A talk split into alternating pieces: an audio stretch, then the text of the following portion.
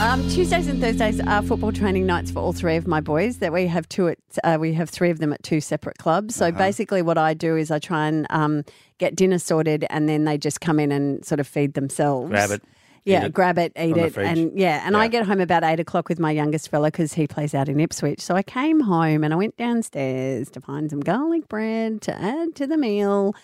And realised that the freezer had been turned off because we have one of those really big chest freezers. Because in case of uh, the ice age or just you're bunkered down with three boys for a weekend. Well, no, I bought it about 10, 15 years ago when I realised that I had three sons that ate a lot. Yeah. So you can buy meat in bulk and I keep it in the chest freezer. So I went downstairs and realised that one of my children, Yes. who will remain nameless, although I know which one it is, uh, decided to put his phone charger in where the freezer was turned on. He unplugged the freezer Unplugged the freezer. to charge his phone. to charge his phone and defrosted the freezer. so I spent an hour and a half Oh. of my life last night Oh, no. sorting out the ice cream that had dribbled all its weight. Sorry, I just.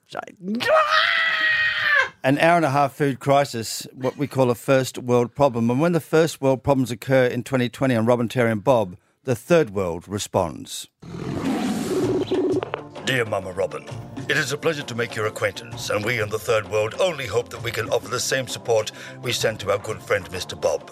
The horror you must have faced when your son disconnected this miraculous preserving device powered by something you call electricity. You must be a very wealthy woman, Mama Robin. to connect this equally miraculous communications device reminds me of the time my son Bazooka took down the old sugar sack that we hang from the boab tree by the river to preserve our salted wildebeest from marauding crocodiles. Just to use the boab vine to hang his djembe around his neck, which is also a communications device.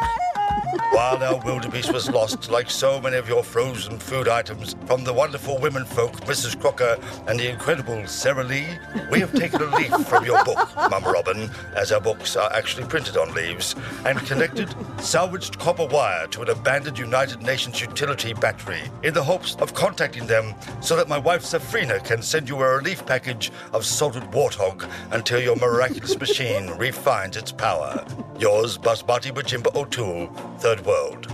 P.S. Mama Robin, if you should see a trio of young baboons wandering the streets of one of your cities, Video has emerged online showing three baboons running down the street. tell them their father Rafiki sends his love and that a vasectomy is the end of the circle of life.